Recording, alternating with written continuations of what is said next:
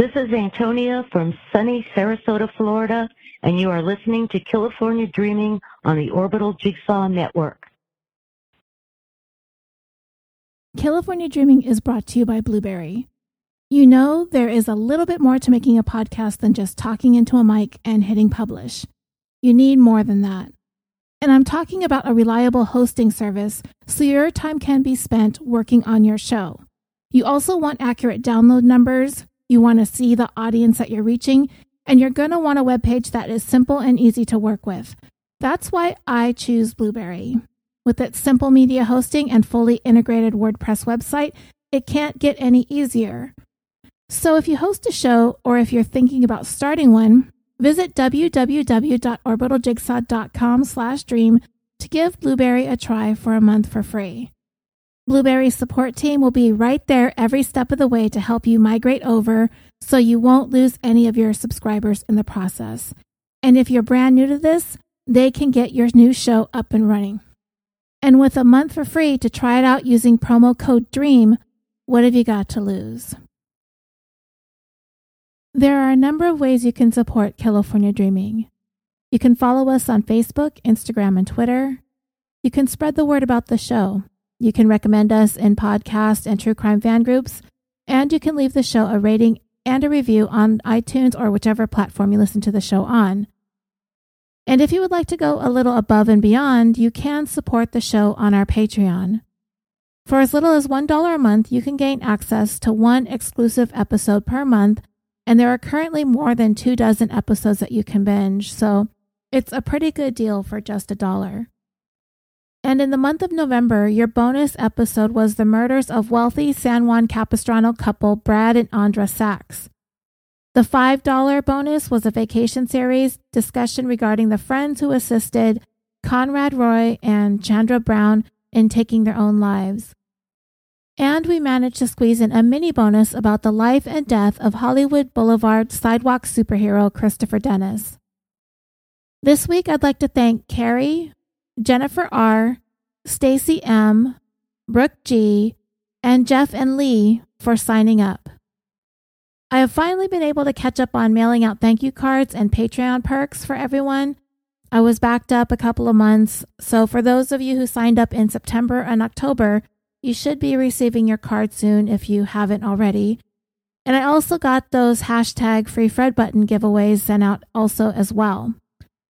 And if you're not interested in a monthly donation, you can help with a one time donation to the show through our PayPal using our email, californiapod at gmail.com. And if you do decide to support the show through PayPal, you can get some perks as well. You just need to include your mailing information in the notes included with your donation. Every little bit helps in keeping us moving forward with more and more content. So, thank you. And one more thing before we go on with the show. If you recall earlier this year, I had the honor of being asked to narrate the sci fi thriller A Sickness in Time by M.F. Thomas and Nicholas Thurkettle. It's available pretty much on every podcast directory, and if you enjoyed that, then you'll be glad to know that M.F. Thomas has a new book coming out in December entitled Arcade. It's a gripping story of post apocalyptic Silicon Valley. Those who have read Arcade have said it will definitely appeal to anyone who enjoyed Ready Player One, Alien, and Interstellar. And if you were one of those who enjoyed her first two books, Seeing by Moonlight, which is also available in podcast form, and A Sickness in Time, M.F. Thomas wanted to give you a chance to get an advance reader's copy. So here is his request. He'd like to send you a copy of Arcade and would like you to write a review. He'd like to have at least 200 reviews posted online when the book is released. If you'd like to participate, you'll get a free copy and some cool arcade swag. Then during the first weeks of December, you could write a review on Amazon, iTunes, or Goodreads and use your social media accounts to share a picture of your book and your thoughts. To get started, visit www.mfthomasauthor.com slash arc hyphen sign up or email him with your mailing address at mft9 at icloud.com. And as the launch date of the book approaches, you'll be kept updated on some other events that he has planned. And dreamers, I will post the links to all of these things that I've mentioned on the show notes and on California Dreaming social media.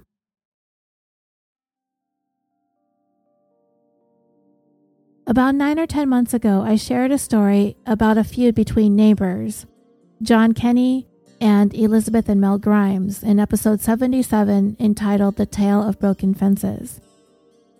It was a clash between two families who lived very different lifestyles, forced to share some common space. But they were unable to get along or agree on anything. Things escalated and it turned deadly. It was a story that was as sad as it was senseless, because in the end, two families were destroyed, essentially over a patch of land, which had been designated as an easement because it was necessary for both parties to cross over this area of land in order to access both of their driveways. While the land actually was on the property of one of them, the other was allowed to drive over it to get into their driveway. It turned into a big, huge mess when the property owner attempted to make it impossible for that specific piece of land to be used, essentially blocking his neighbors from accessing their driveway. It was petty. So I think I talked about my neighborly problems in that episode. It might have been another one because the last place that I lived, I had some neighbor problems. It was a month after that episode that we moved to Huntington Beach, and I have not had any issues with neighbors since. So I asked in the Facebook group if anyone wanted to tell us about any of their neighbor horror stories. And I am going to include those, but it's going to have to be a part of an addendum episode to this because this just ran too long and I'm sort of running out of time. So, if you haven't already guessed, today we're going to talk about neighbors. And what makes this particular story unique is who this neighbor was and how the behavior seemed to come completely out of left field. And that is what is going to be at the heart of this 118th episode of California Dreaming the tale of neighborly brutality.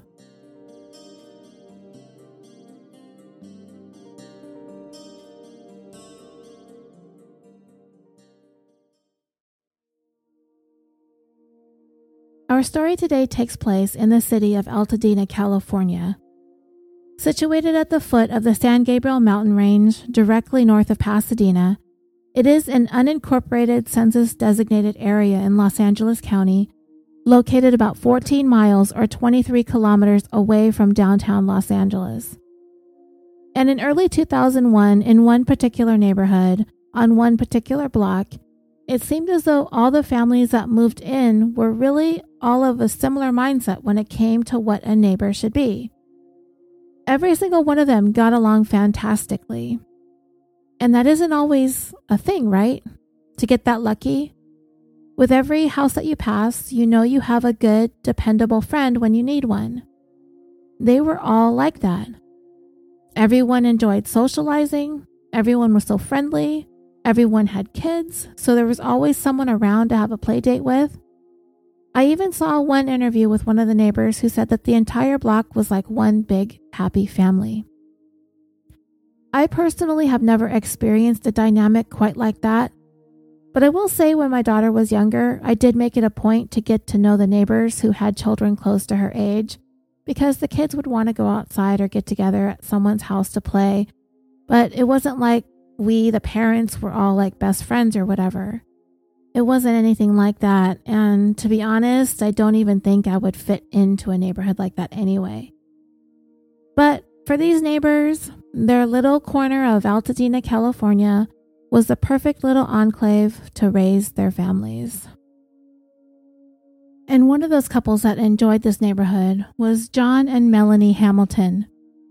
They both grew up in Altadena and were completely content to stay and raise their own family in the same area.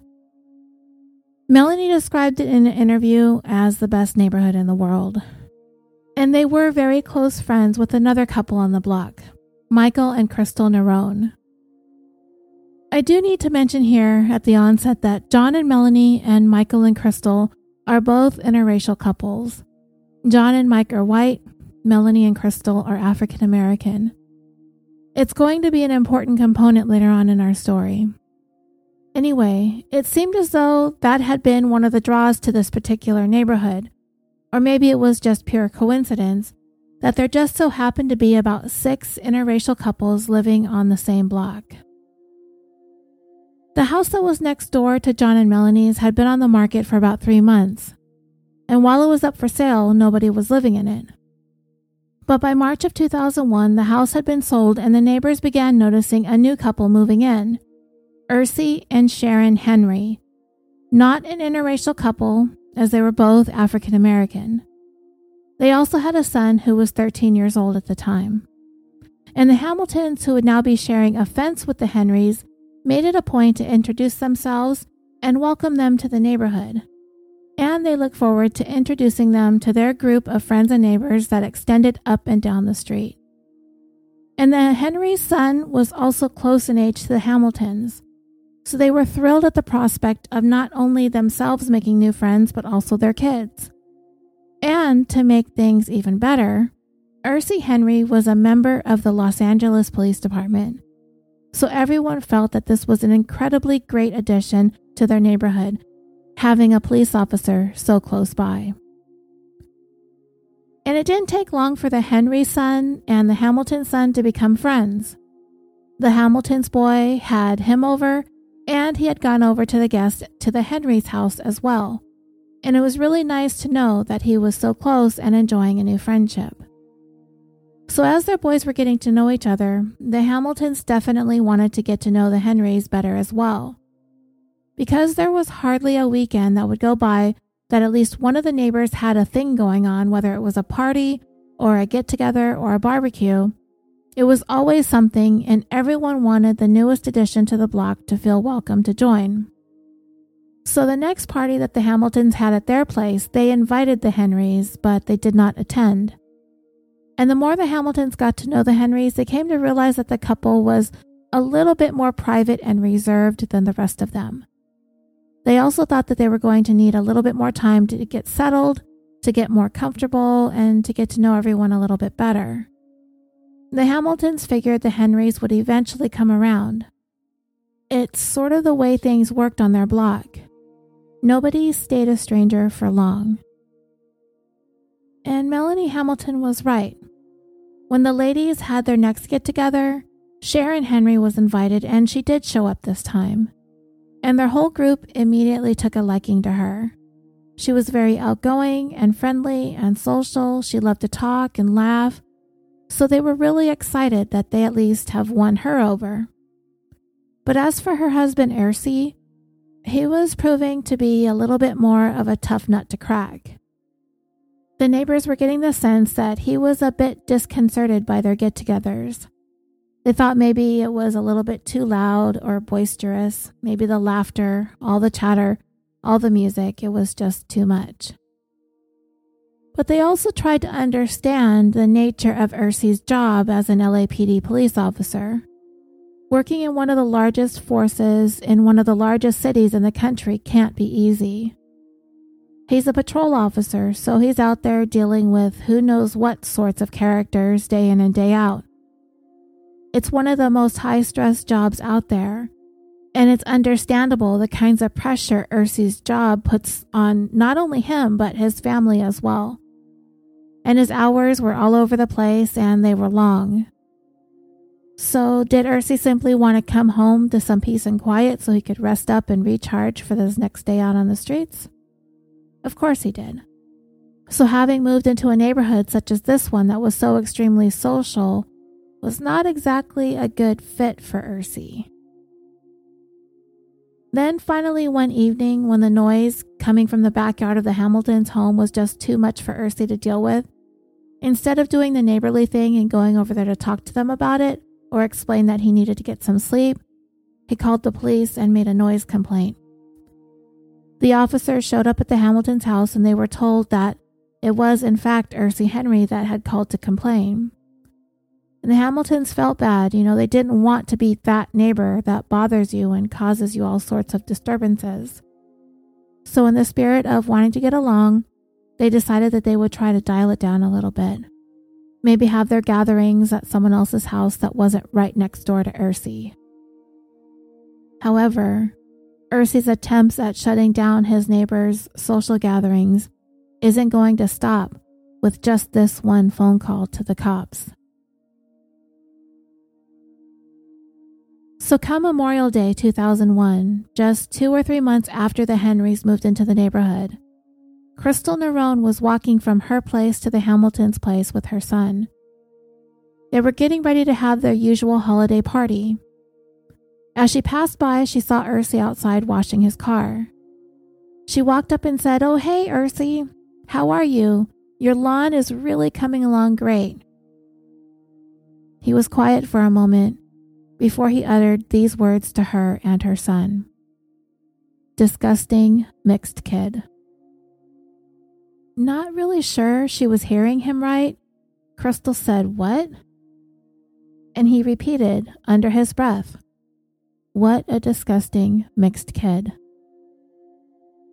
Crystal grabbed her son's hand and walked away as fast as she could. She could not believe that he had just said something so mean and so racist to a child. And this coming from a police officer. Crystal literally could not believe what she just heard. She was stunned at the way that he spoke to her and her child.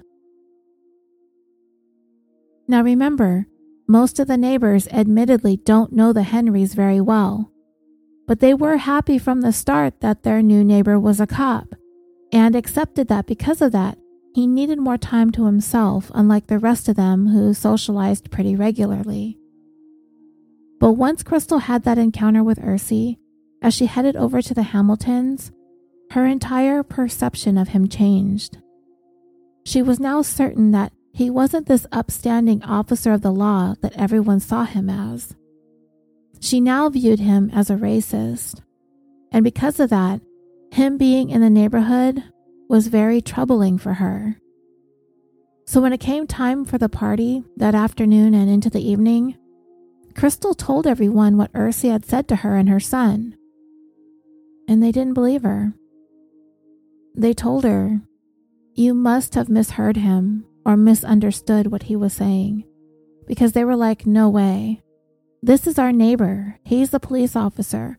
Being part of and working with the community is an essential part of that. Crystal must have been mistaken. But she knew what she heard. So there was nothing that she could do about trying to convince her friends, her neighbors, and even her own husband that she isn't crazy. She heard what she heard. So she just figured, well, I guess I'm going to be the only one who has gotten this preview of what Ursie Henry is really like behind that facade he has put out there that has everyone fooled, apparently.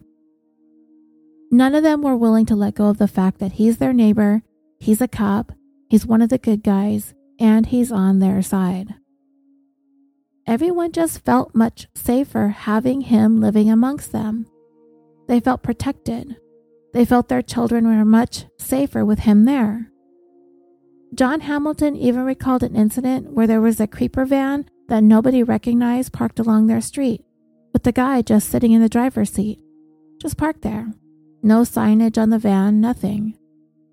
The neighbor started alerting everyone else along the block about it, and when Ursi heard, he walked right out there with a flashlight, confronted the guy, and he just drove off. So, definitely a sense of security with him around. But not Crystal. It was clear that no one else had a problem with Ursi, nor did they want to have problems with him. It was seriously like having a 24 hour security guard in the neighborhood. And she was like, no. He verbally attacked her son, just a child, for no reason other than the fact that he is of mixed race and from that point forward, Crystal no longer trusted Officer Ursi Henry. She had gotten a first hand look at his true colors, and she didn't care how much her friends or even her own husband tried to convince her that she was mistaken. She knew all she needed to know. It wasn't too long after that incident had occurred that the next party the neighbors had, Ursi actually attended with his wife, Sharon. They thought, wow, okay, he's really starting to loosen up a little bit. He was talkative, he was getting to know the other couples, being really social, like he had been a part of their group all along here. He was nearly being the life of the party, actually. Out there by the bonfire, playing the congas for everyone.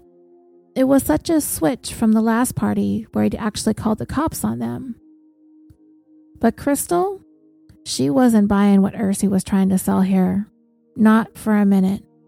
She was never going to let go of that comment that he made about her son being a disgusting mixed child. I mean, how could she, right? No matter how much Ursie tried to be a part of their group, she wasn't buying it. But since nobody believed her, all she could do was watch from afar and keep her eyes on him until others started to see it too. Then, as a little bit of time passed, and for some reason, the Hamilton son had started pulling away from hanging out with the Henry son.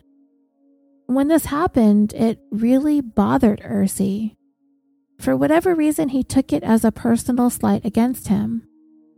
I mean, for John, it was a neighborhood full of kids. It was really up to his son who he wanted to hang out with and who he didn't want to. It was never really that big of a deal for the Hamiltons, as their son was pretty much like everyone else. He was social and he got along easily, and he was friendly with pretty much everyone. But for Ursi, it was a big deal. So much so that he had come outside one afternoon when Melanie was just pulling up to her house and confronted her in her driveway, just got in her face, demanding to know if she told her son to not play with his son. And what made that moment so awkward was the fact that it was obvious that Ursi was severely agitated about the whole thing and it was like he was confronting her about something that was really serious. Yet it all had to do with their kids hanging out together or not hanging out. And to Melanie, she was like, Are we really having this conversation right now?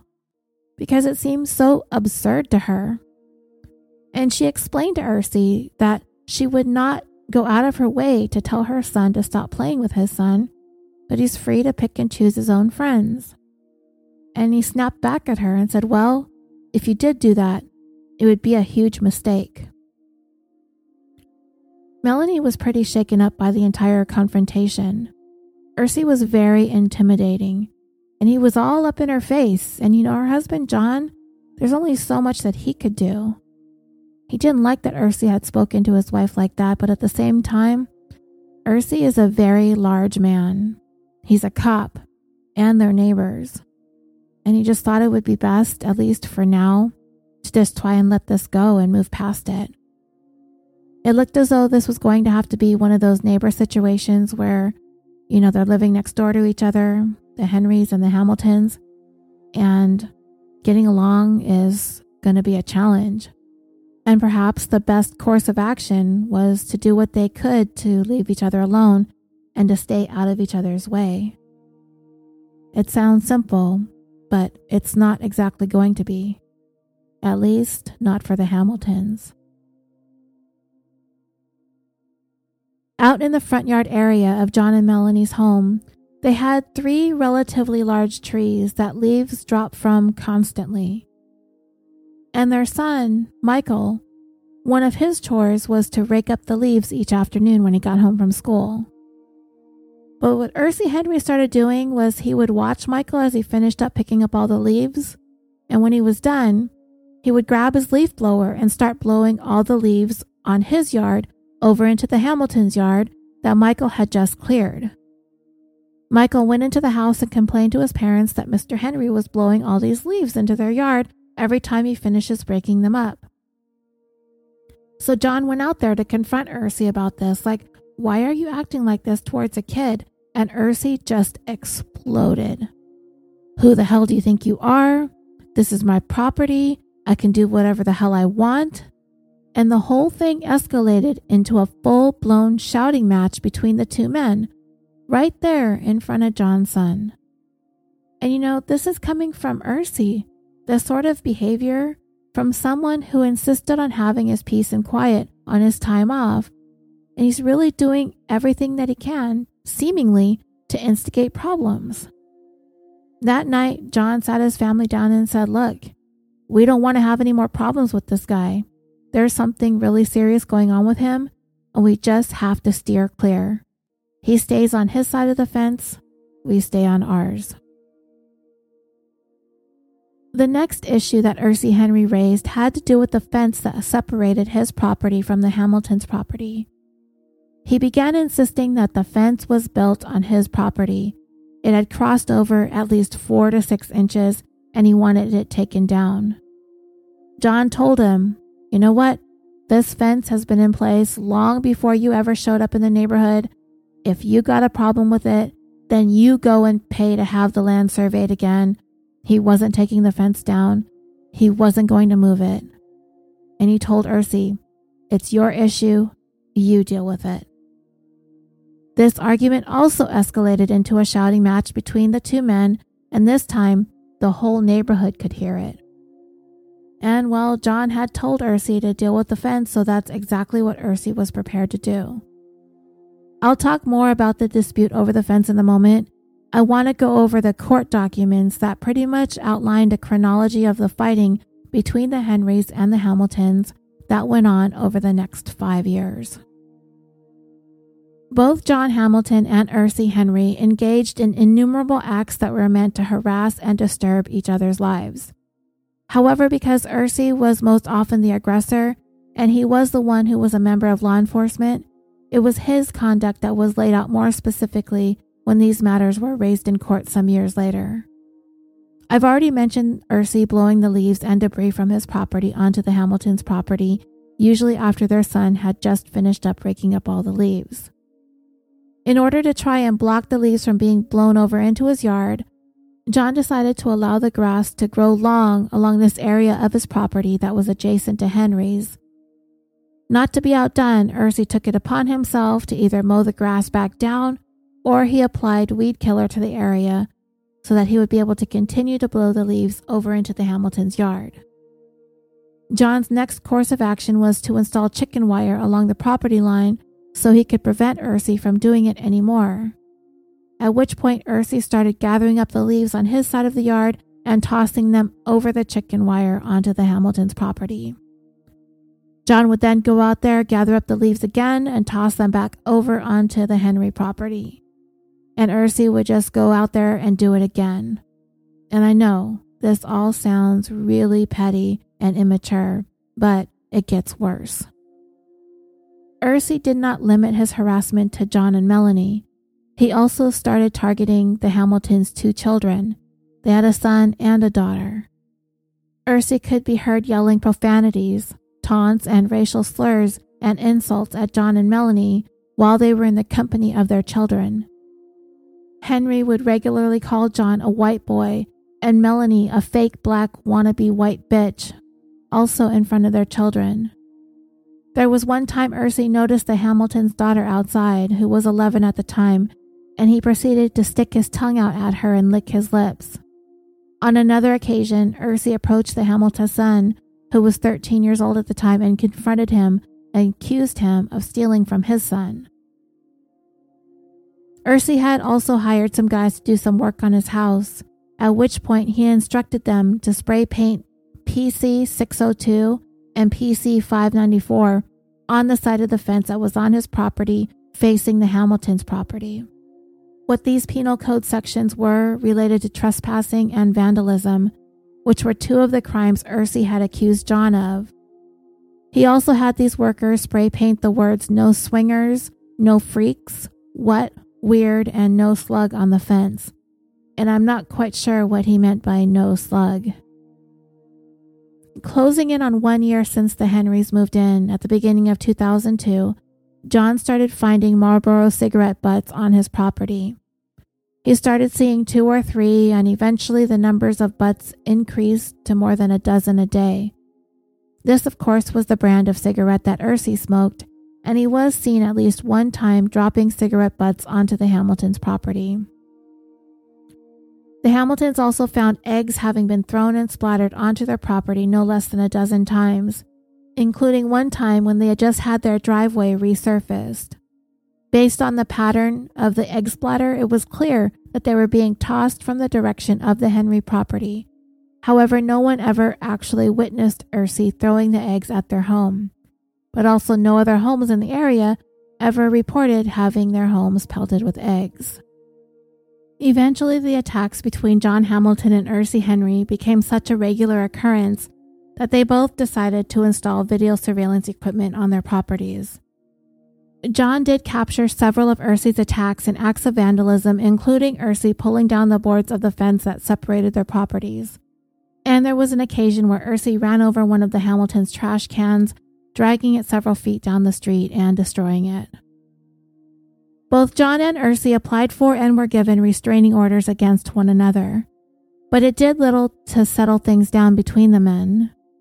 They both continued to frequently call the Los Angeles County Sheriff's Department to file complaints against one another, and it had become so frequent and problematic that the Sheriff's Department started having briefs about them specifically.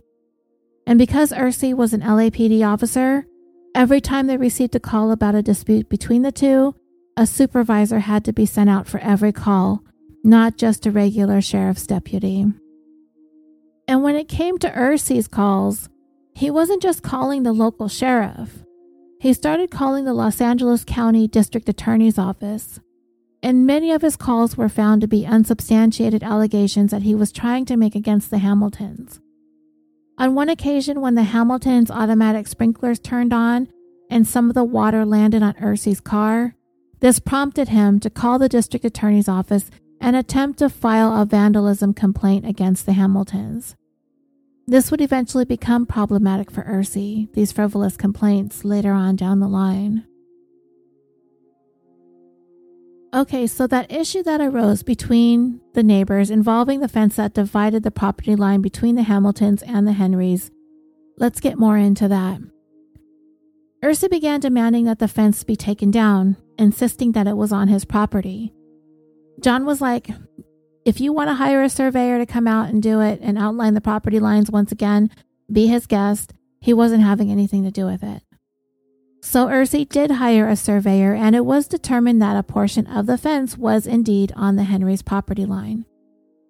In July of 2002, Ersie sued the Hamiltons over the construction of the fence that crossed onto his property and the Hamilton's insurance carrier settled and agreed to pay Ersie $6,500. But Ersie wasn't done. There was still a matter of taking the fence down. And I'm not exactly sure what Ersie was supposed to do with the settlement money that he got from the insurance company. I'm assuming that he was supposedly going to have the fence taken down and replaced so that it can be repositioned directly on the property line. Typically, homeowners reach an agreement about a shared fence and they split the cost, but I'm sure nobody saw these neighbors coming to terms on anything.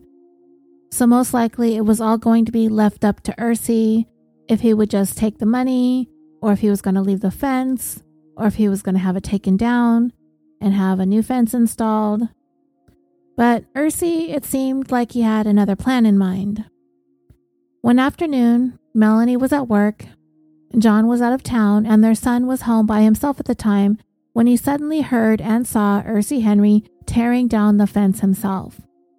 He called up his mom and he was telling her that Ersie was ripping out the fence and it was scaring him. He was like really afraid. Melanie called Crystal, and I mean, there really isn't anything that anyone could do.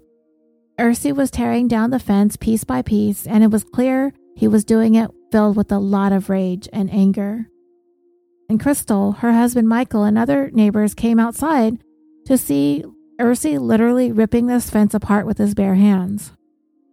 And neighbor Michael Nerone finally spoke up and he was like, You know, what are you doing? What's going on here? And Ersie just yelled at him, Just stay away. This fence is on my property. I'm taking it down, and if you set foot on my property, I'll have you arrested. And Michael just threw his hands up and was like, Okay, dude, like, whatever. So his wife, Crystal, spoke up. And remember, she's the one that Ersie had said that her son was a disgusting mixed kid, and nobody believed her, right? She started yelling at Ersie, This is crazy. You're acting like a crazy man. Have you lost your mind? And he stopped and he looked at her and said, Yeah, that's what I expect from you, married to a white man. And Michael was like, What the hell did you just say? And Ersie just told him to his face, I never liked you in the first place and it was finally clear to everyone in that moment that Crystal had been right all along. She had insisted, she heard what she heard, yet nobody believed her. that their new neighbor, the police officer, was actually a racist. But they all knew it now. He had said what he said in front of everyone, and everyone heard it for themselves. The sheriffs were called again, but there really wasn't anything that they could do to get involved. This was a civil matter. Anything that has to do with disputes over property is out of their jurisdiction. So, where does this leave the Hamiltons and all their neighbors? Well, essentially, they're just kind of stuck. They're being bullied and terrified by a neighbor who happens to be a cop, and it really doesn't get any worse than that if you're these neighbors. The person who's supposed to protect and serve is the one causing all of these problems, and doing so by using fear and intimidation tactics. The neighbors began to feel as though that they had no one to turn to, because to them, who are you supposed to call if it's actually the police causing your problems? Well, after mulling it over, the neighbors decided that there had to be a protocol in place when it came to dealing with problematic police officers. There had to be some course of action that they would be able to take because police officers like Ursie Henry should not be able to behave in this matter with impunity. Having a badge doesn't mean that this guy gets to go around harassing people as he sees fit, just because he feels like it, nor should he be allowed to get away with it. So they decided to try and go above Ersie's head and speak to his superior officers about the problems that he's causing in the neighborhood. They thought maybe if they got in touch with someone higher up in the LAPD, that there was something that they could do to assist them with Ersie's conduct when he wasn't on duty. So, several of the neighbors who had had first hand interactions with Ersie and witnessed many of the ways in which he had conducted himself were actually asked to come into Ersie's captain's office to have a meeting with him about their situation. They really thought that the best course of action was to do things the right way and do it by the book. It wasn't going to help them at all if they tried to stoop to Ersie's levels. If anything, it was only going to make things worse for them and give him more ammunition against them. And once they had their meeting with his captain and they laid out all the issues that they'd been having with him, they described leaving the meeting feeling as though that they've been heard and they'd gotten their point across and they'd really felt good about the whole thing at this point. Ersie's captain assigned two detectives to investigate further into what was going on between all the neighbors. Everyone who had any information or had experienced any of the harassment or had any sort of interaction or encounter with Ersie was interviewed. The detective showed up at everyone's house, spoke to each of them individually, and got their statements. They even interviewed the sheriff's department officers and supervisors that had been called numerous times to the neighborhood for the various complaints and reports that had been filed ever since this had all started. Though they could not be certain, everyone was pretty sure that Ersie knew what was going on. Whether he heard it through the grapevine or if he noticed the detectives going door to door and talking to everyone but him, he just had to know that something was up.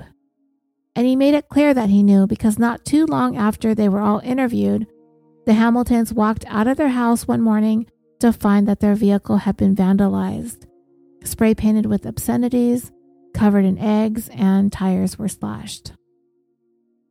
The neighbors were coming to realize that if they were going to take any action against Ersie, it was only going to cause him to escalate his behaviors. The Hamiltons contacted the sheriff to report the vandalism, but as always, there was no definitive proof that Ersie was the one responsible for it. And to be honest, the sheriff had to admit it was hard to believe that the things that were happening to the Hamiltons were being done by an off duty police officer. They just couldn't fathom that somebody with Ersie's rank and 20 years under his belt with the LAPD would engage in behavior such as this. So, on top of having no proof, the things that were going on were so incredulous, there were really doubts that Ersie Henry was the one responsible. It was following this vandalism incident that both the Henrys and the Hamiltons obtained their restraining orders against each other. And again, the Hamiltons figured okay, we're going to do things the right way. We got this restraining order, he has his, maybe now things will get back to some semblance of normalcy. And they keep thinking, you know, this guy is a police officer, but he isn't above the law and he isn't above the boundaries of the restraining order. They were not to say a word to one another if they encountered each other outside. They weren't even supposed to exchange glances, if that's even possible. There was to be absolutely no form of communication, verbal, written, phone, or otherwise, at all. But it actually did not stop Ursi from creating other forms of harassment from his side of the fence. For starters, he began with the eggs again, lobbing them onto the Hamilton's property. A neighbor had even witnessed one egg coming flying over the fence one afternoon when she was sitting on the patio talking with Melanie. Then the things being lobbed over escalated to rocks and then bricks and wooden boards. Ursi had spray painted more derogatory things on the side of the fence facing the Hamiltons' property. Some of the things coming over the fence began hitting their house, landing on their roof, and resulting in at least six or seven shattered window panes. All of this with their restraining orders in full effect. So for the Hamiltons, a real fear began setting in. And this neighbor of theirs was so unrelenting they started thinking he's never gonna stop. He's so obsessed with disrupting their lives and that it's going to keep happening and happening over and over again. And who knows how long it's going to take for this all to escalate to the point where Ursi Henry actually lashes out at one or more of them physically. And there was still no real hard proof that Ursi was doing all of these things to their home. And then to make matters even worse, about two weeks after they had spoken to Ursi's captain, the Hamiltons received a notice from the department investigating the claims that they had made. The letter indicated that they had completed their investigation and that they had arrived at the conclusion that the things that the neighbors had described that were happening actually didn't happen.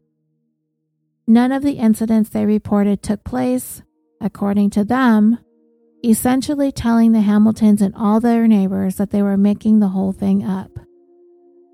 So now, more than ever before, the neighbors felt as though they had no one on their side in their dealings with Ursie Henry. And once Ursie was officially cleared of any and all charges against him, he was able to turn the entire narrative around to make himself out to be the victim in all this, that he was the one being harassed by everyone else. Not only that, it only made Ursi feel more validated, like he had won this war. He could do whatever he wanted, and nobody was going to do anything to stop it. And he made sure that everyone knew that he knew he was above the law, and there wasn't anything that anyone could do. And it wasn't too long after Ursi was cleared of any and all wrongdoing that he began escalating his harassment campaign even more. And it wasn't only during the day. He began intruding into their lives at night. Ursi went and had these floodlights set up on the side of his house, and they were trained directly into the bedroom windows of the Hamiltons and their kids. Melanie described the lights being just as bright as if the sun were rising, but it was the middle of the night. All night long, disrupting their sleep. It had gotten to a point where Ursi was going beyond just the ongoing feuding and disputing between the neighbors. This felt so intrusive and invasive. It was Ursi's way of injecting himself into every single corner of their lives, and it was happening every night. John went back to the sheriff again, but again all that was going to amount to was more of he said, she said. They were told if they were going to want to try and prove their case, the Hamiltons were going to have to take measures beyond making their reports.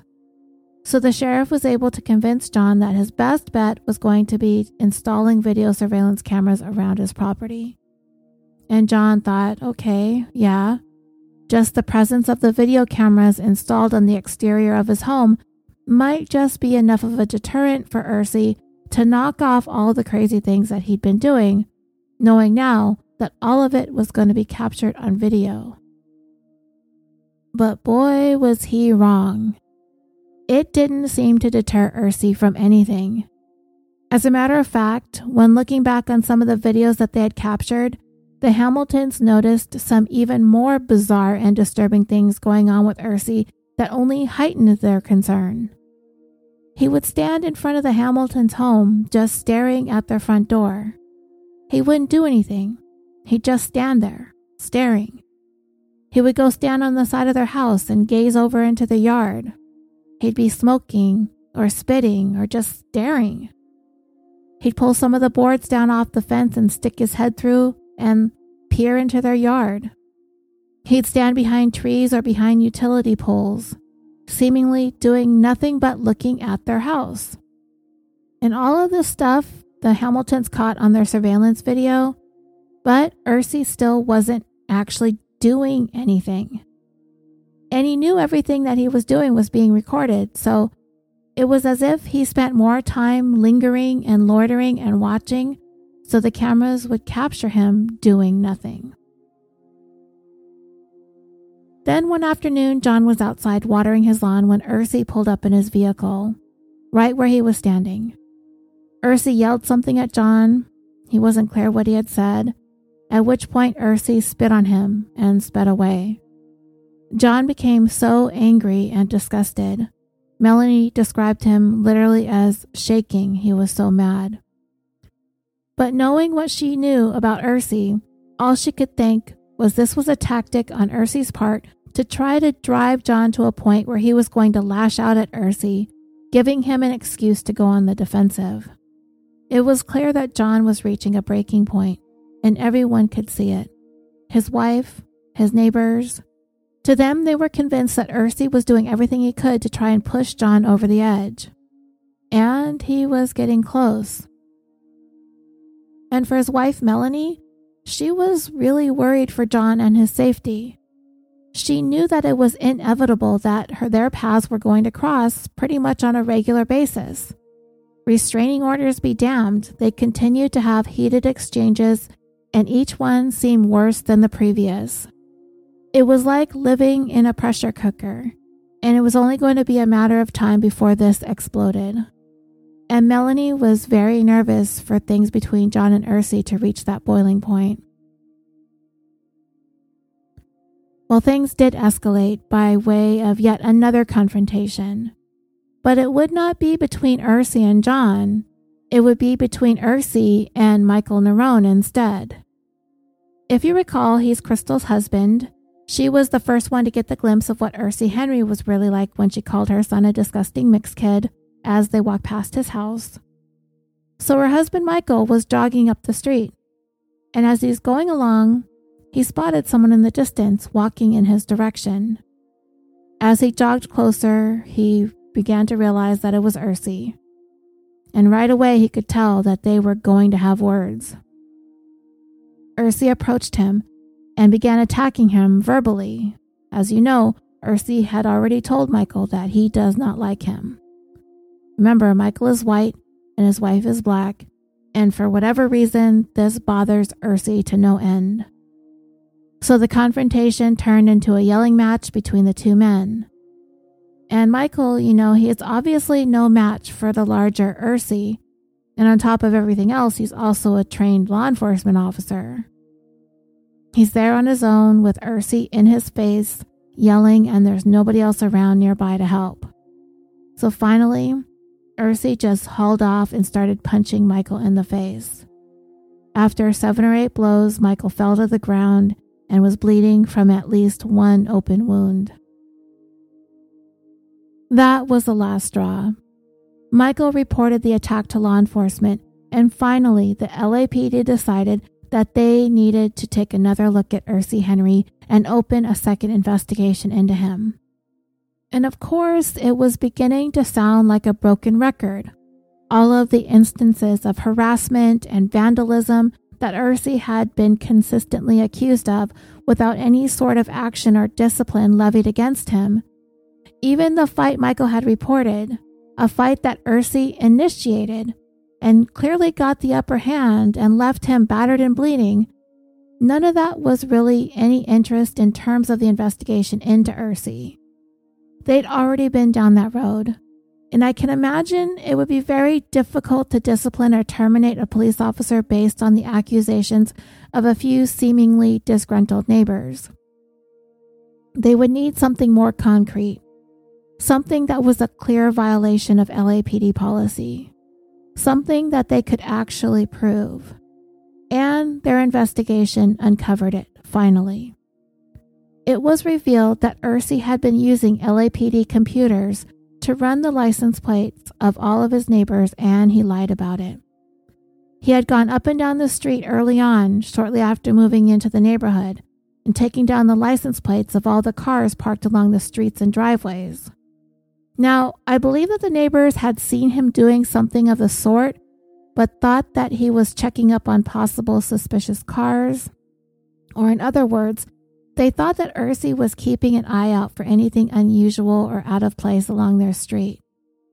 They thought whatever he was doing was for the benefit and safety of their neighborhood. But it turned out to not be the case.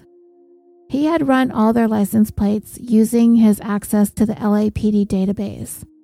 And in doing so, he accessed everyone's DMV records and gained unauthorized access to everybody's personal information. And it wasn't necessarily that he actually did that, but it was more of the fact that when he was questioned about it, he wasn't forthcoming about it. It was him lying about accessing their information that really led to the grounds for his termination. It wasn't snooping on his neighbors, it was the fact that he lied. According to court documents related to Ursi's later appeals regarding his termination, he admitted that he used the police department's computer system to obtain information regarding the Hamiltons and that this was not in connection with Ursi's duties as a police officer. He claimed that he used the computer systems when he first moved into the neighborhood and next door to the Hamiltons so that he could find out what their names were. He said that he and his wife were intending to gift a houseplant to John and Melanie, and he needed their names for the card that they were going to attach to that plant. He did acknowledge that before he used the LAPD system to obtain the Hamiltons' names, that he was aware that using the computers for his personal use was prohibited. And it is actually illegal for him to do so, a violation of California Penal Code 502, which was on the books as a result of the California Comprehensive Computer Data Access and Fraud Act, which protects individuals, businesses, and governmental agencies from tampering, interference, damage, and unauthorized access to lawfully created computer data and computer systems. The internal affairs detectives that had been assigned to investigate Ursi's alleged misconduct questioned him about some of the messages that were spray painted on the fence along his property line on the side facing the Hamiltons' yard, including the words PC 602 and PC 594, which refer to laws regarding trespassing and vandalism, respectively. And Ursi had denied having anything to do with those and other messages that were being spray painted on the fence. He said he didn't even know it was there until he was shown pictures of the spray paintings. But then the detectives who had obtained surveillance video provided to them by the Hamiltons showed Ursi on the video which was footage of him standing nearby as the workers he hired who built the fence proceeded to spray paint the messages and the penal codes on the side facing the Hamiltons' yard. It was at that point Ursi altered his statement, ultimately admitting that he was out there when the fence was being built, and perhaps it was he who suggested that those messages be painted on the fence. In all, 10 charges were brought against Ursi, and it was the task of the LAPD's Board of Rights to hold a hearing to adjudicate the charges, which was a very lengthy hearing. The administrative records involving the case consisted of 23 volumes totaling 3,300 pages. There were 29 witnesses called and 62 pieces of evidence presented in the case. During the hearing, Ursi remained evasive about his involvement with the messages painted on the fence facing the Hamiltons' yard. At first, he again denied knowing how those messages got on the fence, but then later altered his testimony and said that he may have suggested it to his workers. Eventually, when his own attorney asked him why he was resistant to answering the questions regarding the fence, he fully admitted to instructing his workers to painting those messages on it. The Board of Rights found Ursi guilty on four out of the ten counts levied against him. They found him not guilty on the remaining six. He was found guilty on count one, which was this. Between June 1, 2003 and April 10, 2005, while off duty, Ursi on numerous occasions inappropriately engaged in behavior meant to harass and intimidate or otherwise disturb the peace of the Hamilton family. He was found guilty on count six, which was between June 1st, 2003 and April 10th, 2005. While off duty, Ursi engaged in behavior that brought discredit to the Los Angeles Police Department. Ursi was found guilty on count seven, which was between January 1st, 2001 and May 4th, 2005. Ursi, while on duty, inappropriately accessed the department's computer for non duty related activities, and he was found guilty on count 10, which was between March 24, 2005 and May 4, 2005. Ursi, while on duty, made misleading statements to Sergeant Blackstone and Detective Martin, the two internal affairs investigators who were conducting their official investigation into Ursi's behavior. When it came time for the penalty phase of the hearing, Five colleagues testified on behalf of Ursi's character. One lieutenant and one sergeant said that despite the sustained allegations, they would take Ursi back as a police officer. And three captains also testified to his character, but all saying that in light of the sustained allegations, they would not take him back as an officer. So finally, on October 28, 2006, more than five years after Ursi and Sharon Henry moved into the neighborhood, the board unanimously recommended that Ursi Henry be removed as an officer of the Los Angeles Police Department. When making the recommended penalty, the board stated in part It is important to note that these events involving the Hamiltons and Ursi Henry were ongoing for five years and involved a complex neighbor dispute. The board noted the fact that Mr. John Hamilton, in this case, as well as neighbor Michael Nerone, could perhaps be considered, and were by this board, considered the provocateurs.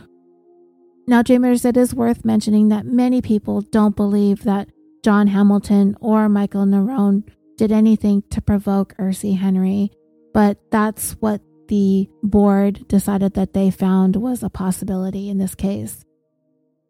However, the board did find that Ursi Henry, as a police officer of nearly 20 years, should have recognized that his off duty behavior discredited the police department. The board also found that count 10, the one where Ursi made misleading statements to internal affairs investigators, was his most serious offense. It stated in part The misleading statements in this proceeding and during prior interviews strike at the heart of the department's core values of integrity in all we say and do. This board will not tolerate a lack of integrity and expected Officer Henry to be upfront and forthright during the initial interview and subsequent interview and his testimony. The board believed that Officer Henry was in fact misleading. On November 14, 2006, then LAPD Chief William Bratton adopted the board's recommendation to terminate Ursi Henry from the force. And according to John, you know, he would insist that this was not a thing that they expected or wanted. All they wanted was for Ursi to leave them alone. They probably didn't think that this would happen after everything Ursi had gotten away with up to that point. They were likely under the impression that Ursi was untouchable but once he got into that physical tussle with Michael Nerone, it seemed as though Ursi's boss and the LAPD began taking what was going on more seriously. And the fact that Ursi lied about accessing the neighbor's personal information, that was all on him. That was Ursi Henry's fault. he was technically not fired for anything that he did to any of the neighbors, not even that assault on Michael. The LAPD wasn't even taking what the neighbors had been reporting seriously. However, even though Ursi's termination was all his own doing, he was most likely going to place most, if not all, the blame on all of his neighbors for causing him to lose his job. And those neighbors, you know, I believe them when they say that they didn't intend or have any desire for him to get fired. If anything, that was going to make Irsie even more angry towards them than ever before, because it was clear that Irsie hated all of them. And how was he going to be towards them now? Because they're still neighbors. It's just now he has no job. And he's going to hold all of them responsible. When word got around that Irsie had lost his job, the neighbor started thinking, okay, so now what's he gonna do? He's no longer obligated to conduct himself in any manner consistent with his role and responsibilities as a police officer. Not that he had been, but now he doesn't even have that holding him back. Yeah, technically, he is supposed to follow the law like every other regular member of the community, but he wasn't abiding by that before while he was a cop. What's it going to be like now that he's not a cop? They were worried because they're thinking if he thought he could do whatever he wanted to do and act any way he wanted to act because he was a police officer, he had been investigated and he was completely exonerated of any wrongdoing. All that time, he was conducting himself in a manner that didn't exactly cross any lines that was going to get him in any trouble or cost him his job. He was getting away with everything and managed to do so without crossing that line. His job, at the very least, kept Irsie from going completely off the deep end. But that caveat is no longer in place. His job is gone. What else does he have to lose? What's to stop him from crossing that line now? There was no doubt Irsie's hostility and anger was going to escalate, and the fear was very real that he was going to direct his anger towards those he felt were responsible for his termination from the LAPD. And because the Hamiltons lived right next door, it was becoming pretty clear to them that Irsie losing his job was causing some huge problems between him and his wife Sharon. The shouting arguments were so loud that neighbors even beyond the Hamiltons could overhear what was going on. She was angry, as she should be. She was angry that Irsie allowed himself to get carried away with this obsessiveness he had with harassing the others in the neighborhood, especially the Hamiltons, as they were the unfortunate ones that were directly next door. Sharon told him this needed to stop. I mean, what could he say? You know, she wasn't wrong. They have a family to raise, and this petty feuding costing him his job has put them in a precarious situation financially. I'd be mad too. The Hamiltons could soon hear things being smashed and broken as the arguing between Sharon and Irsie raged on.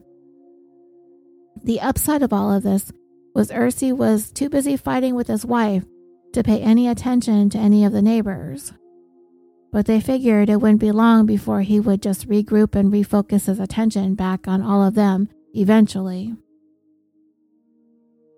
And Irsie, now that he was home all the time, was a constant presence. And unfortunately, it was all directed towards the Hamiltons. Every single time they glanced out their front door or their window or the back sliding door, they could see Irsie standing on the side of the fence staring directly at their house. Every single time they left the house, he was right there watching. In order to avoid him, they tried to quietly slip in and out of the house every time they came and went, but it was nearly impossible because he was constantly outside watching, watching their every move. Eventually, Irsie went beyond just harassing and intimidating John and Melanie at home. He began following them in his vehicle as they drove theirs. Every time they left to go run errands or to go shopping, he was right behind them. He'd pull up next to them or in front of them and just stare them down to make sure that they knew that he was watching them. He wanted the Hamiltons to know that he was keeping tabs on every move they made. This had now become a case of stalking, but Irsie was making no effort to hide the fact that he was doing it. And Irsie's harassment was not only being directed at John and Melanie, but he also began targeting their daughter, which I had alluded to earlier when I referenced the court documents. When he would be staring at her outside, he would glance over and Irsie would start making disgusting and lewd actions towards her. And this crossed a line for the Hamiltons. To make any sort of sexual gestures towards their daughter was more than they were willing to put up with. So, in an effort to prevent Irsie from being able to consistently stare into their yard and into their home, the Hamiltons erected a huge tarp that extended at least six or eight feet higher than the fence that divided their properties. Once they had that tarp in place, not only was Irsie no longer able to peer into their yard and into their windows, his floodlights were no longer visible from their bedrooms either. But the tarp, even though it provided the Hamiltons with a sense of peace and privacy, it really wasn't going to be a permanent solution to the bigger issue they were dealing with. Because Irsie Henry simply wasn't going to be deterred by a piece of tarp. Irsie quickly zeroed in on the fact that he was really getting into John Hamilton's head. He knew that little by little he was getting to him, and he knew he had him with his back up against the wall. Irsie also knew that John's biggest weakness and biggest fear was something happening to his family. John's work had him gone from the home pretty regularly for long hours. He also traveled for work frequently. So John obviously couldn't be there all the time to keep watch over his home and his wife and kids, which was a huge worry. But there really wasn't much he could do about it. The Hamiltons began to notice that when John was out of town on business, it was clear that Irsie knew it, and this would cause him to increase the frequency and intensity of his obsessive harassment of Melanie and the children. He would follow her and the kids to their school, again making his presence known. It was his goal to make sure that the Hamiltons lived in constant fear. And for John, the stress of the incessant stalking and harassing behaviors, it was pushing him to a breaking point. It was clear that Irsie was doing anything and everything that he could think of to try and provoke John into snapping and fighting back, and hopefully to cause John to violate the terms of the restraining order, which would enable Irsie to file charges on him. He would stand at the edge of John's driveway and start yelling and taunting and spitting on the sidewalk in front of his house. Irsie just kept pushing and pushing and pushing. Until finally, one day, John was outside washing his car when he finally lost it. Irsie was coming towards his property saying and doing his usual harassing things. So John just took his hose and flicked some water on Irsie, which caused him to just start charging at John. They got into each other's face, shouting and arguing, when all of a sudden Irsie grabbed a small canister of mace or pepper spray and sprayed John in the face with it. John immediately drew back. His face felt like it was on fire. He contacted the sheriff, and this would be the first time they actually had something tangible to work with here. They never had been able to prove any wrongdoing on Irsie's part up until this point, but now this encounter not only caused John to have physical indications that he was attacked, it was all caught on John's surveillance camera. By spraying John in the face with whatever chemical was in his little canister, well, that was a felony. So, Irsie was arrested and charged with the assault on John, and he was going to go to trial.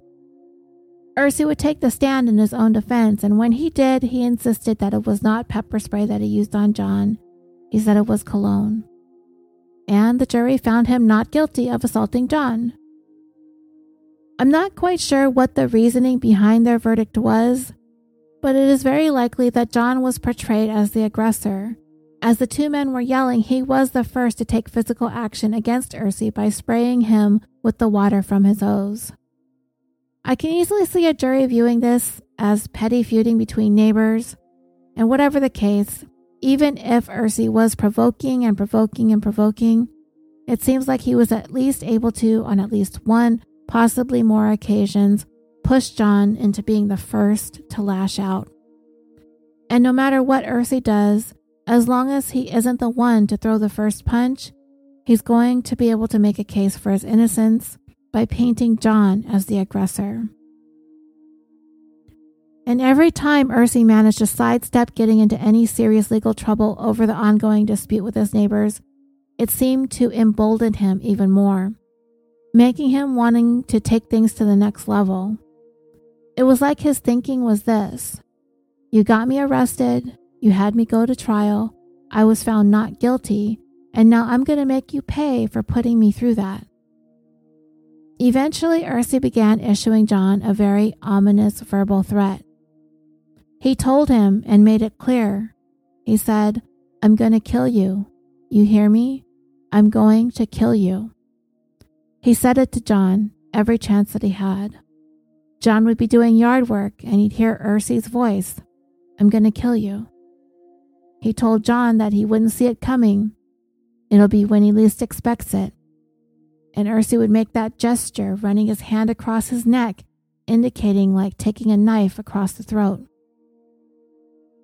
The fear was very real, because in all this time, in all the dealings with Irsie, there was never a time when he actually scaled back on any of his actions or behaviors. He had never slowed down and he never backed off. Every single time something happened between himself and one of the neighbors, the next incident was always up a notch. That was Irsie's only direction in this. He increased, he heightened, he intensified, he escalated. There was never a moment of de escalation.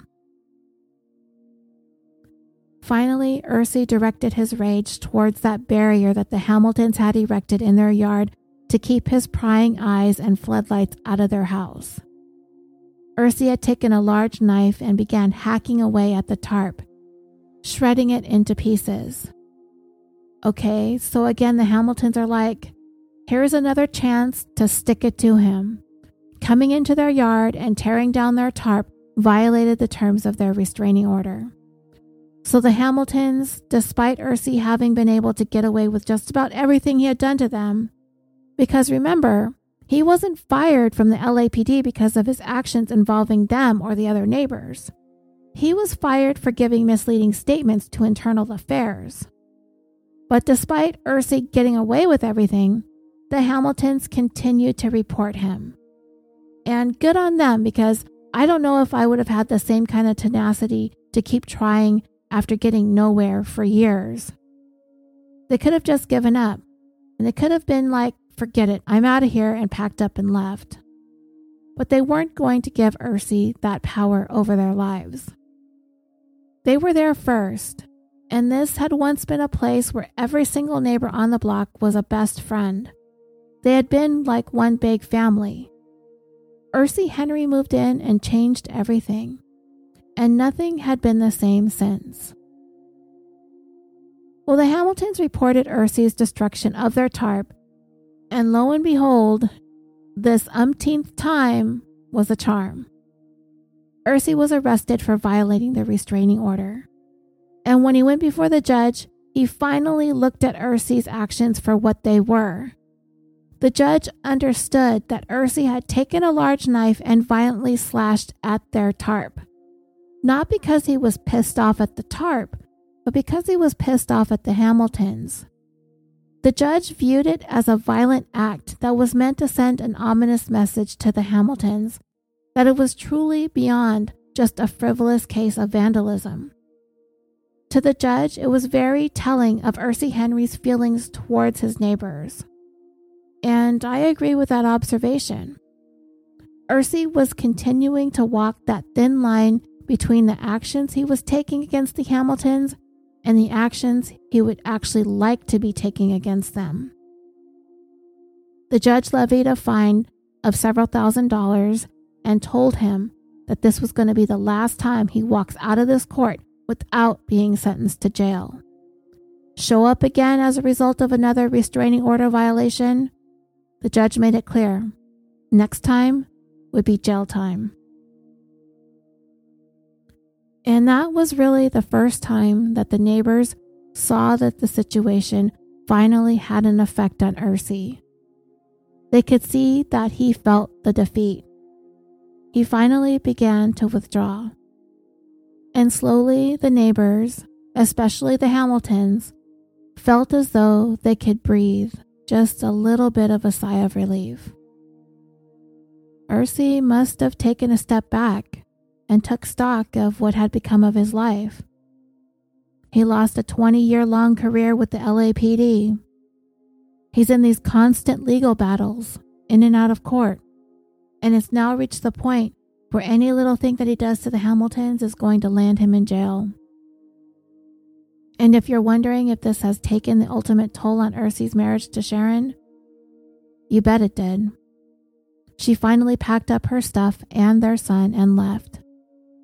And the Henrys made no attempt to hide the marital discord from the rest of the neighbors. They saw the fighting, and they saw her packing, and they saw her leaving. But to the neighbors, they weren't quite sure how Sharon's departure would affect which direction Irsie was going to go from that point forward. Sharon was never ever part of the problem. If anything, they felt as though she played a role in helping to keep him somewhat in check. Even though it didn't seem like it, they were pretty certain that if she hadn't been in the picture, things would have been way worse. So now that she was gone, the neighbors started thinking Okay, is it only going to be a matter of time before Irsie really loses it? He's there in that house alone with nothing but his own thoughts. He could explode at any moment. As the fact that Irsie certainly blames them for his life having gone into this nosedive that he can't seem to pull out of. The big fear, of course, was the possibility of causing some real harm to any one of them and this whole thing could end very, very tragically.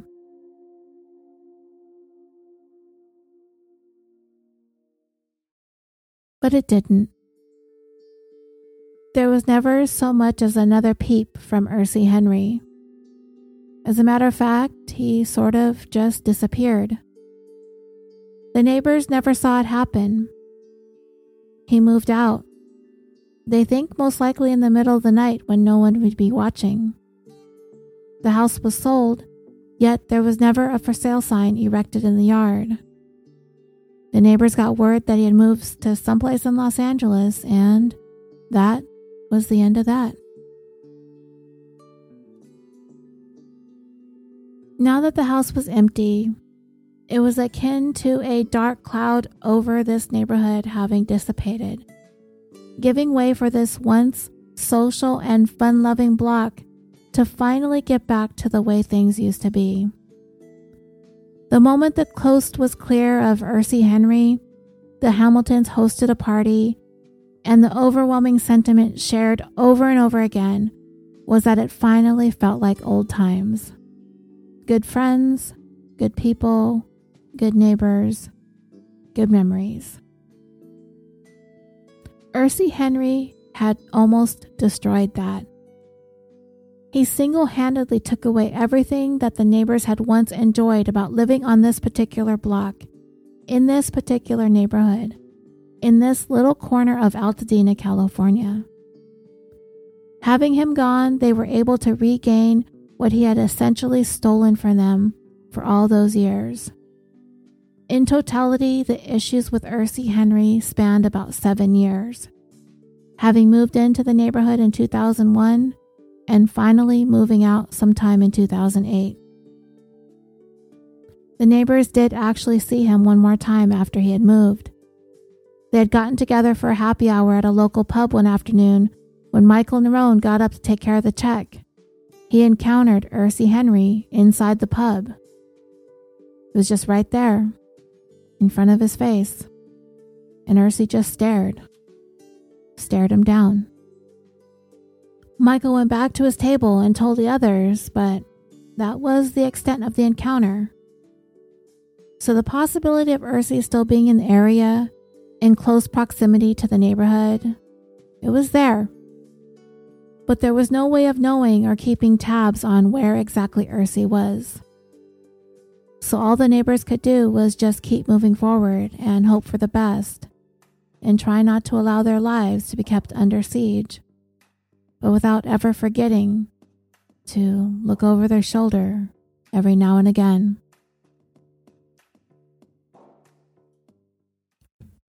Irsie Henry did appeal his termination, looking to be reinstated as an LAPD officer. He wasn't challenging that he was guilty of the four offenses, but he believed the board abused its discretion by imposing the penalty of termination by failing to follow its own rules against receiving any opinion evidence concerning the appropriate penalty for his offenses and failed to properly refer to the standard penalties and that his penalty was excessive. But the appeals court disagreed. The Board of Rights made it clear that Irsie's off duty behavior brought discredit to the LAPD. That was another way of saying that his conduct hurt the public's perception of the police department. And furthermore, the board took into consideration Irsie's lack of integrity and honesty, and that these shortcomings go to the heart of a police officer's service to the public. The court said, even if not criminal in nature, acts of a police officer that tend to impair the public's trust in his department can be harmful to the department's efficiency, and morale.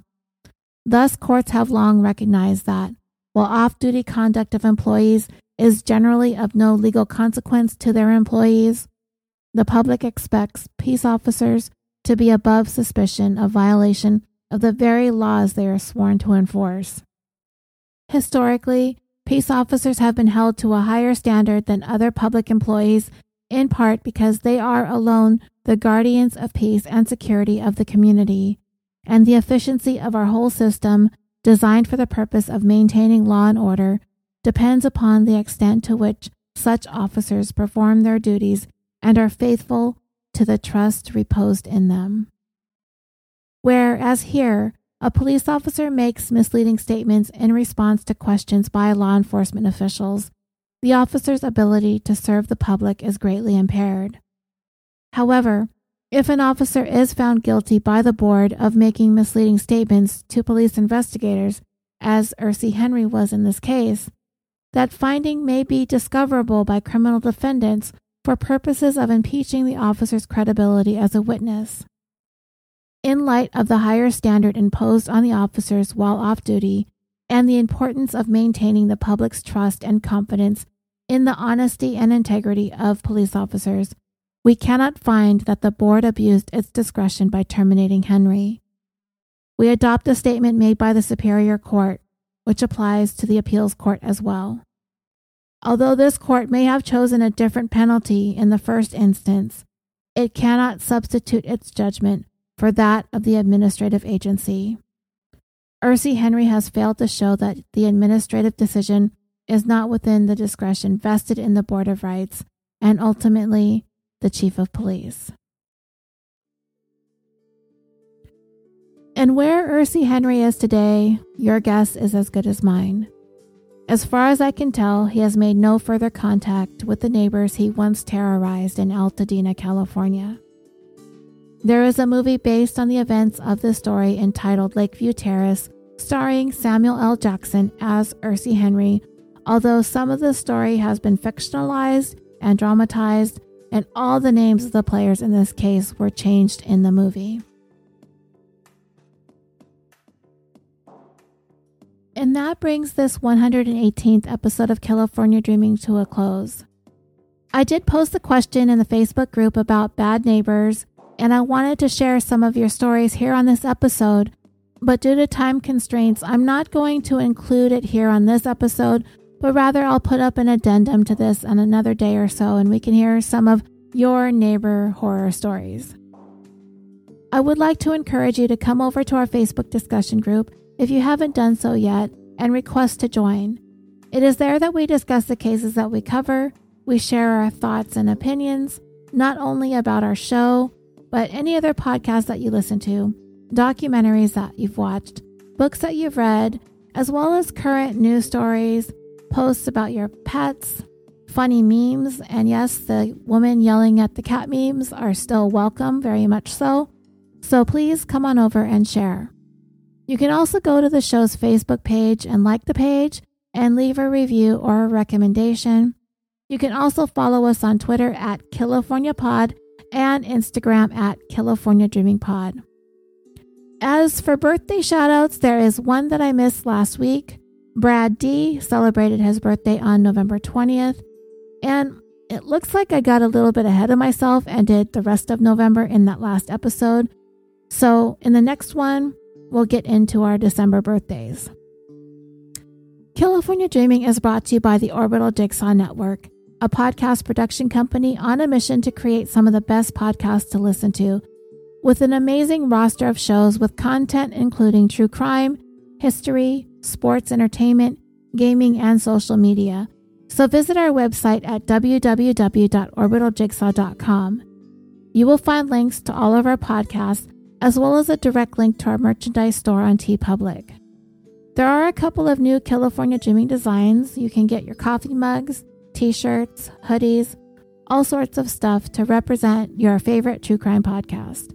Again, that's www.orbitaljigsaw.com. Thank you again so much for listening. This week, here in the United States, we are celebrating our Thanksgiving holiday. So, if you do celebrate, I want to wish you all a very fun and happy holiday. You all better behave yourselves and eat all the good foods. I'm your host, Roseanne.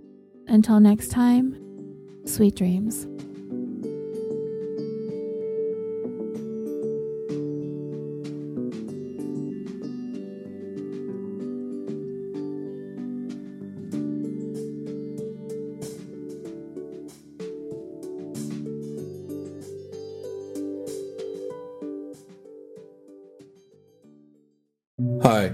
This is Mike Morford. You may know me as co host of the true crime podcast Criminology. I'd like to invite you to listen to one of my other podcasts called The Murder in My Family. In each episode of The Murder in My Family, I discuss a murder case and include an interview with a family member of the victim to discuss the aftermath of the murder in an attempt to view these crimes from a unique perspective, one that we don't usually experience. Some of the cases I cover are well known, while others you probably never heard of. I currently have dozens of episodes available for you to binge on, including episodes about the Golden State Killer, the Delphi murders, and the Colonial Parkway murders, just to name a few. Here's a small sample of the kind of conversations you'll hear on The Murder in My Family. Mike, at the risk of sounding like every other proud big brother around the world, Kathy was an amazing person. She was 27 years old at the time of her death, and she'd already accomplished a great deal.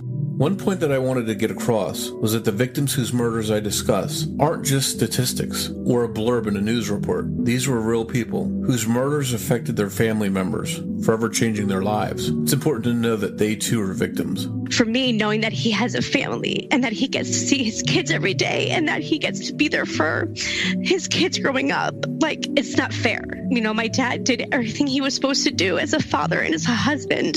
And someone decided that night that he didn't get to do that anymore. It's frustrating knowing that, you know, he'll get to see his kids grow up and graduate and get married and do all that. And my dad doesn't get to do any of those things. He doesn't get to see his, he has three granddaughters now that he'll never see and they'll never meet their grandfather. And it's just, it's not fair. New episodes of The Murder My Family come out every other Saturday, and you can find The Murder My Family everywhere you listen to podcasts. Subscribe today so you don't miss an episode.